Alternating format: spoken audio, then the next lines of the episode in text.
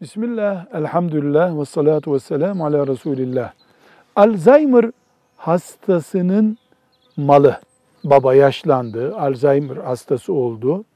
Onun malı ile ilgili tasarruf nasıl olacak?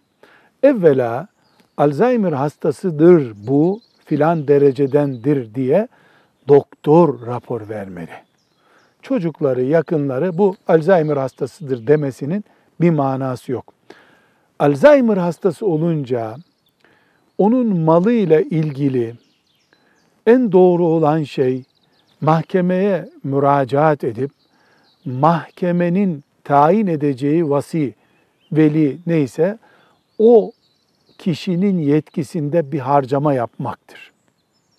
Çünkü onun malı üzerinde adil bir tasarruf yapamayacağı sabit, belli. Evlatlarının onun direkt onun olan malını kullanırken birbirleriyle sorun yaşamayacakları da şüpheli, tartışmalı. En iyisi bunu mahkemeye havale etmektir.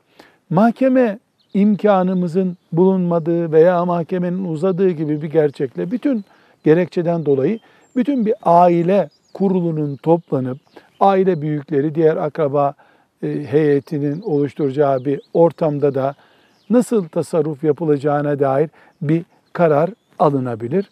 Ama her halükarda Alzheimer hastası işte akli melekelerini kaybetmiş birisine yapılan muameleyle malı üzerinde tasarruf yaptırılabilir. Velhamdülillahi Rabbil Alemin.